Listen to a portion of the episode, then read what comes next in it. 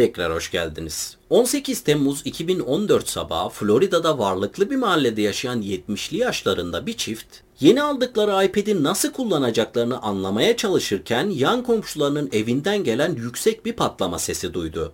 Adam koltuğundan kalktı ve olan biteni anlamak için pencerenin önüne yürüdü. Yaşlı adam pencerenin önüne gittiğinde komşusunun evinden hızla çıkan ve daha önce hiç görmediği bir araba gördü. Bu Markle Act yasasının çıkış hikayesi. Hazırsak hikayemize başlayalım.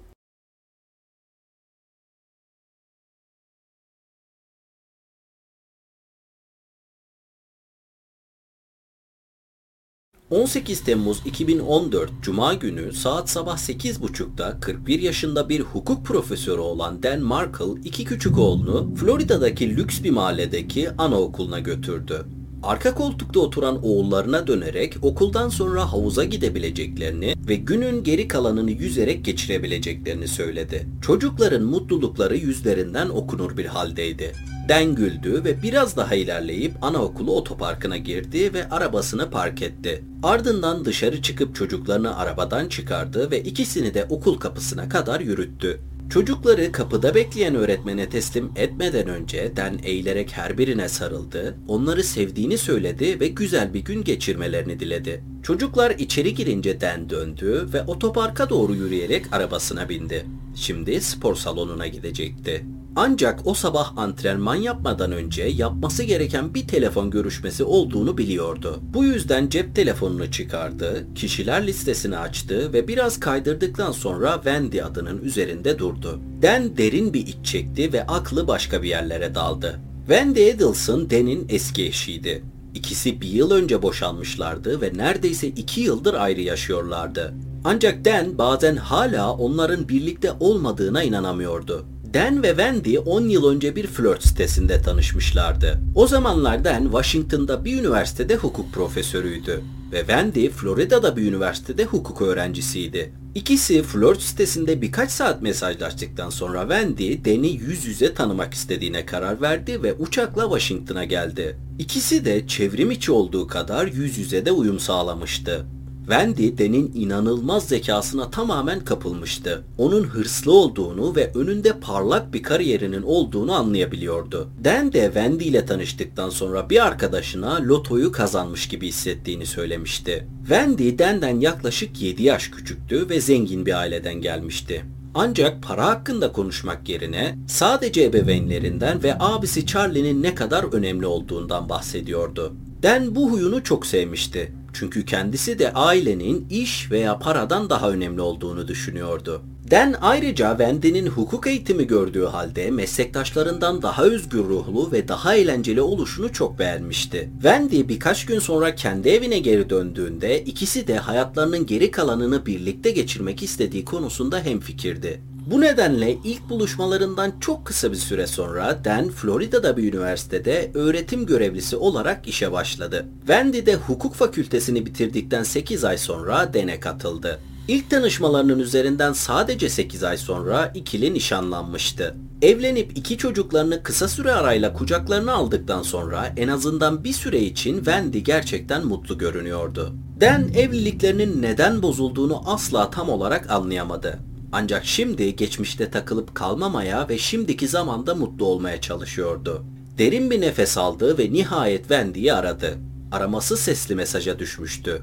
Dan yakında akademik bir konferans için şehirden ayrılacağını hatırlatarak çocukları alması gerektiğini söylediği bir sesli mesaj bıraktı. Dan ve Wendy'nin çocukları üzerinde ortak velayeti vardı. Ancak birisi iş seyahati yaparken birbirlerine uyum sağlıyorlardı. Dan telefonu kapattı ve yolcu koltuğuna attı.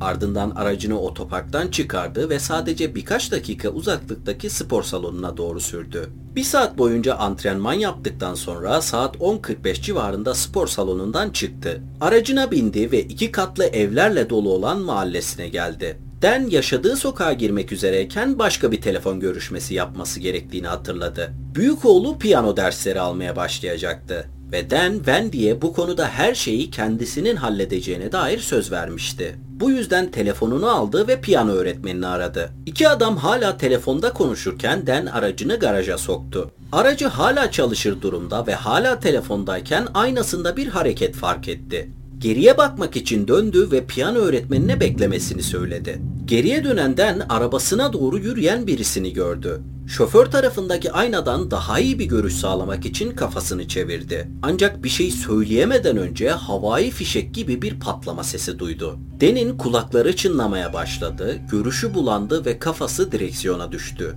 Saat 10.50 civarında Den'in arabasını garaja park ettiği sıralarda yan taraftaki evde yaşayan 70'li yaşlarında olan çift oturma odasındaki koltukta oturuyordu. Çift yeni bir iPad almıştı ve nasıl kullanacaklarını anlamaya çalışıyorlardı.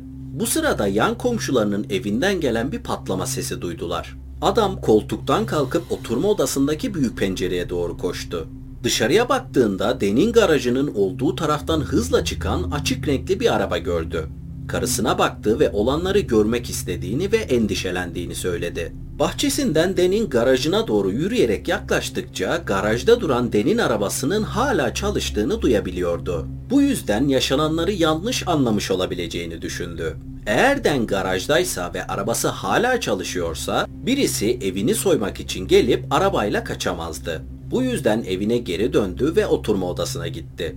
Ancak karısıyla birlikte koltuğa geri oturmak yerine pencerenin önünde durdu ve Den'in garajına bakmaya devam etti. Den'in garajdan çıktığını veya garaj kapısını kapattığını gördükten sonra her şeyin yolunda olduğundan emin olacaktı. Ancak birkaç dakika daha geçmesine rağmen garaj kapısı hala açıktı ve Den'in arabası hala içerideydi. Adam penceresine yaslandı, gözlerini kısıp evde herhangi bir hareket olup olmadığını görmeye çalıştı. İçeride herhangi bir hareket yoktu ve içinde rahatsız edici bir his hissetmeye başladı. Bu yüzden karısına Den'i kontrol etmek için tekrar gideceğini söyledi. Hızla bahçesinden Den'in garajına doğru yürüdü. Arabasının hala çalışır durumda olduğunu duyabiliyordu. Köşeyi dönerken Den'e seslendi. Ancak cevap alamadı. Garaja adım atar atmaz aniden durdu. Ayaklarının altındaki kırık camları hissedebiliyordu. Arabaya yaklaşırken Den'e seslenmeye devam etse de cevap alamıyordu. Sonunda aracın şoför tarafındaki camın önüne geldiğinde Den'in kafasında ve yüzünde kan olduğunu gördü. Ancak hala nefes alıyordu. Hızla evine koştu, ön kapısını açtı, oturma odasından telefonu aldı ve 911'i tuşladı. 911 aradıktan 15 dakika sonra bir siren sesi duydu. Yalnız gelen ambulans değil polisti. Polis memuru aracından inip Den'in durumunu gördüğünde acil anons geçip bir polis değil ambulans göndermelerini istedi. Nihayet birkaç dakika sonra ambulans olay yerine geldi ve Den hastaneye kaldırıldı. Den'in evine ambulansın gelmesinden yaklaşık bir saat sonra dedektif Craig Isam zengin bir mahalleye doğru giderken çocukların ön bahçelerde oynadığını ve güldüğünü gördü. Ancak dedektif olayın gerçekleştiği sokağa döndüğünde Den'in evinin etrafını saran polis araçlarından yansıyan ışıklar ve sarı olay yeri bantlarıyla tamamen farklı bir manzarayla karşılaşmıştı. Arabasını polis araçlarının sırasına park etti. Penceresinden dışarı baktı ve Den'in açık garajında içeri ve dışarı hareket eden birkaç polis memuru gördü. Arabasından çıktı ve Den'in araç yoluna doğru yürüdü. Garajın içinde cam parçaları vardı ve aracın sürücü tarafındaki camı neredeyse tamamen kırılmıştı. Arabanın içine baktığında paspasın üzerindeki kırık gözlükleri gördü. Dedektifin olay hakkında bildiği tek şey saygın bir hukuk fakültesi profesörünün başından vurulmuş halde aracının içinde bulunduğuydu. Evin içinde veya dışında zorla giriş izi yoktu. Evden herhangi bir şey de çalınmamıştı. Polis memurları garajın içinin fotoğraflarını çekerken ve fiziksel kanıtlar toplamaya çalışırken dedektif yan komşuya doğru yürüdü ve birkaç soru sormak istediğini söyledi. Ardından adam komşusunun evinde duyduğu patlama sesinden 911 aramasına kadar olan kısmı tekrar anlattı. Dedektif olanları dinlerken dikkatini çeken bir şey vardı. Komşunun gördüğü araba. Ancak ellerinde herhangi bir plaka numarası yoktu. Sadece aracın açık renkli bir araç olduğu biliniyordu. Dedektif ayrıca komşusundan kurbanın iki çocuğunun ve eski bir eşinin olduğunu öğrendi. Dedektif eski eşin evden ayrılan arabayla herhangi bir bağlantısının olup olmadığını bilmiyordu. Ancak bu durumlarda eski eş genellikle şüpheli listesinin en üst sırasında yer alırdı. Komşuya yardımları için teşekkür eden dedektif arabasına döndü. Geçen zamanda Den'in hastanede bilincini hiçbir zaman kazanamadığını ve saat 1'de hayatını kaybettiğini öğrenmişlerdi. Şimdi dedektifin sorgulanacaklar listesinde en üstte eski eş olan Wendy vardı. Saat 2.30'da 911 araması yapıldıktan yaklaşık 3.5 saat sonra dedektif bir alışveriş merkezinin otoparkına girdi. GPS verilerinin yardımıyla polisler Wendy'nin izini bulmuştu. Dedektif arabadan indi, alışveriş merkezi içinde bulunan bir restorana girdi ve masaları gözüyle taramaya başladı. Sonunda Wendy'yi gördüğünde tanımıştı.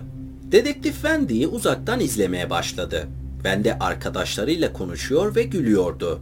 Başına gelenler hakkında hiçbir fikri yokmuş gibi görünüyordu. Ancak dedektif bunun tamamen masum olduğu anlamına gelmediğini de biliyordu. Dedektif masalarına doğru ilerledi, özür dileyerek Wendy ile karakolda konuşması gerektiğini söyledi. Wendy'nin yüzünde çok şaşkın bir ifade vardı. Dedektif rozetini gösterdikten sonra sabah yaşanan bir olayla ilgili olarak onunla konuşması gerektiğini söyledi. Wendy'nin yüzündeki şaşkınlık ifadesi korkuya dönüşmüştü. Çocuklarının durumunun iyi olup olmadığını öğrenmek istedi. Dedektif çocuklarının iyi olduğunu söyledi.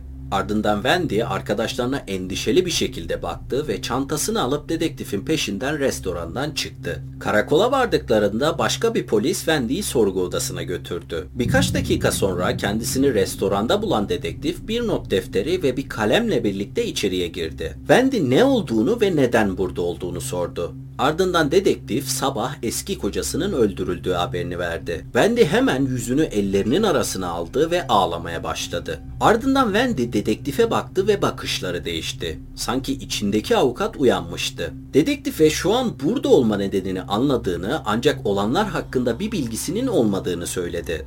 Dedektif sadece olanları anlamaya çalıştığını söyledi ve onaylar anlamında başını salladı. Ardından Wendy'ye o gün içinde restorana gitmeden önceki zaman dilimini sordu. Wendy sabah evde olduğunu, ardından bir ev partisine içki almak için bir dükkana gittiğini, oradan da restorana geçtiğini söyledi. Dedektif not defterine notlarını aldı ve tekrar Wendy'ye baktı. Dene zarar vermek isteyen herhangi birilerinin olup olmadığını sordu. Ancak Wendy hayır anlamında başını salladı. Den'in iş yerinde mükemmeliyetçi bir profesör olduğu için anlaşması zor bir insan olduğunu biliyordu. Ancak iş arkadaşlarından veya öğrencilerinden böyle bir şey beklemiyordu. Bu cevaptan sonra dedektif Wendy'ye boşanmaları hakkında sorular sordu. Wendy eski eşi olan Den'in evlilik almak için kolay bir insan olmadığını söyledi. Ancak oğulları için daha iyi anlaşmaya çalıştıklarını ve sonunda başaramayınca da boşandıklarını söyledi. Dedektif görev süreci boyunca birçok sorgu gerçekleştirmişti. Bazen sorguladığı kişiyi hemen anlayabiliyordu. Ancak bazen insanları anlaması çok zor oluyordu. Wendy de bu insanlardan biriydi. Wendy'nin yaz tuttuğuna ve sabah nerede olduğuna inanıyordu. Ancak sanki her şeyi söylemiyormuş gibi hissediyordu. Belki de avukatlık yönü ağır basıyordu ya da belki de şoktaydı. Ya da gerçekten bir şeyler gizliyordu. Yine de dedektif Wendy'den mümkün olduğunca çok bilgi almaya kararlıydı. Dedektif kafasından bunları geçirirken Wendy dedektife baktı ve aklına bir şey geldiğini söyledi. Çok küçük bir ihtimal olsa da eski erkek arkadaşı Jeff'in Den'den nefret ettiğini ve kendisine zarar vermiş olabileceğini söyledi. Dedektif Jeff'in adını not defterine yazarken Jeff'in neden Den'e zarar vermek isteyebileceğini sordu. Wendy Jeff'le sadece birkaç ay görüştüğünü ve Jeff'in kendisiyle konuşan herhangi bir erkeğe kıskançlık göstermeye başladığını ve bu nedenle Den'e tahammül edemediğini söyledi. Wendy ayrıca Jeff'in biraz sinirli olduğunu da belirtti. Ardından dedektif Jeff'in hangi arabayı kullandığını sordu. Wendy gümüş bir Nissan kullandığını söyledi. Dedektif bunu da not defterine yazdı. Wendy'ye yardımları için teşekkür ettikten sonra 5 saatlik sorguyu bitirdi. Wendy şüpheli listesinden hala çıkmamıştı. Ancak şu an dedektifin görüşmek istediği tek kişi eski erkek arkadaş Jeff'ti. Bir telefon konuşmasından sonra 21 Temmuz'un öğlen saatlerinde Jeff sorgulanmak için karakola geldi. Dedektif odanın dışında kalarak bir kamera aracılığıyla başka bir soruşturmacının sorgu odasına girip Jeff'in karşısındaki masaya oturmasını izledi. Soruşturmacı henüz konuşmaya başlamadan Jeff sandalyesinde huzursuzlanmaya başlamıştı. Soruşturmacı Jeff'e Dan ve Wendy hakkında söyleyebileceği bir şey olup olmadığını sorduğunda Jeff gülümsedi ve çok şey söyleyebileceğini söyledi dedi. Ekrana bakan dedektif gerçek bir sorguyu değil adeta birinin eski sevgilisi hakkında söylemek istediği her şeyi bir solukta söyleyişini izliyordu. Jeff, Wendy ile olan ilişkisi hakkında çok uzun bir özet geçtikten sonra Wendy'yi hala sevdiğini söyledi. Ancak tüm bunlara rağmen Jeff, Dan'i öldürmediğini ve birisini öldürme fikrinin kendi yapısına çok ters olduğunu belirtti. Ayrıca cinayetin işlendiği gün şehirde olmadığını ve kendisi adına şahitlik yapacak birçok insan olduğunu da ekledi. Sorguyu başka bir odadan izleyen dedektif, Jeff'in soru sorulmadığı halde bu kadar çok şey anlatma isteğini diğer odadan hayretle izliyordu. Yalan söyleyen birini mi yoksa saklayacak hiçbir şey olmayan birini mi izlediğini anlayamıyordu. Ancak sonra Wendy'nin bazen kendisine karşı tam olarak dürüst olmadığını hissettiğini söyleyerek cümleye başladığında Jeff'in söylediği bir şeyler dedektifi çok şaşırtmıştı. Odada bulunan soruşturmacı da şaşkınlıkla ellerini kaldırarak Jeff'ten bir saniye konuşmasını durdurmasını istedi ve Jeff'ten söylediği şeyi tekrarlamasını istedi. Jeff biraz güldü, nefesini topladı ve söylediğini tekrarladı. Dedektif Jeff'in söylediklerini tekrar duyduğunda soruşturmaya tamamen farklı bir açıdan bakmaya başladı.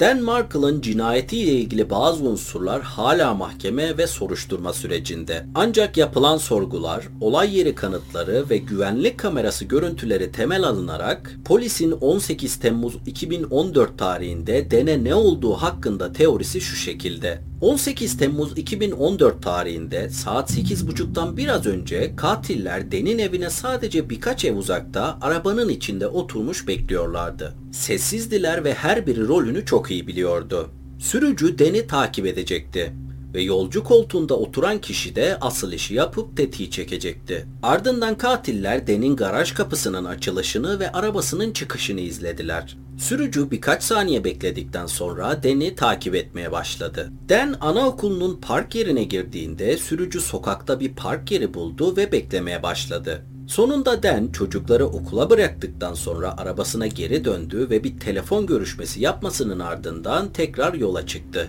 Katillerin acelesi olmadığı gibi panikte yapmıyorlardı. Hedeflerini ve amaçlarını biliyorlardı ve bunun için doğru anın gelmesini bekliyorlardı. Dan spor salonuna girdiğinde katiller park ettikleri arabanın içinde oturdu ve beklemeye başladı. Spor salonunda yaklaşık bir saat geçtikten sonra katiller Dan'i spor salonundan çıkarken gördü. Eve yaklaştıklarını hissetmeye başladıkları noktada doğru anın yaklaştığını düşünüyorlardı. Katiller Den'in arabayla evin olduğu sokağa döndüğünü ve arabayı garaja çektiğini yakından izledi.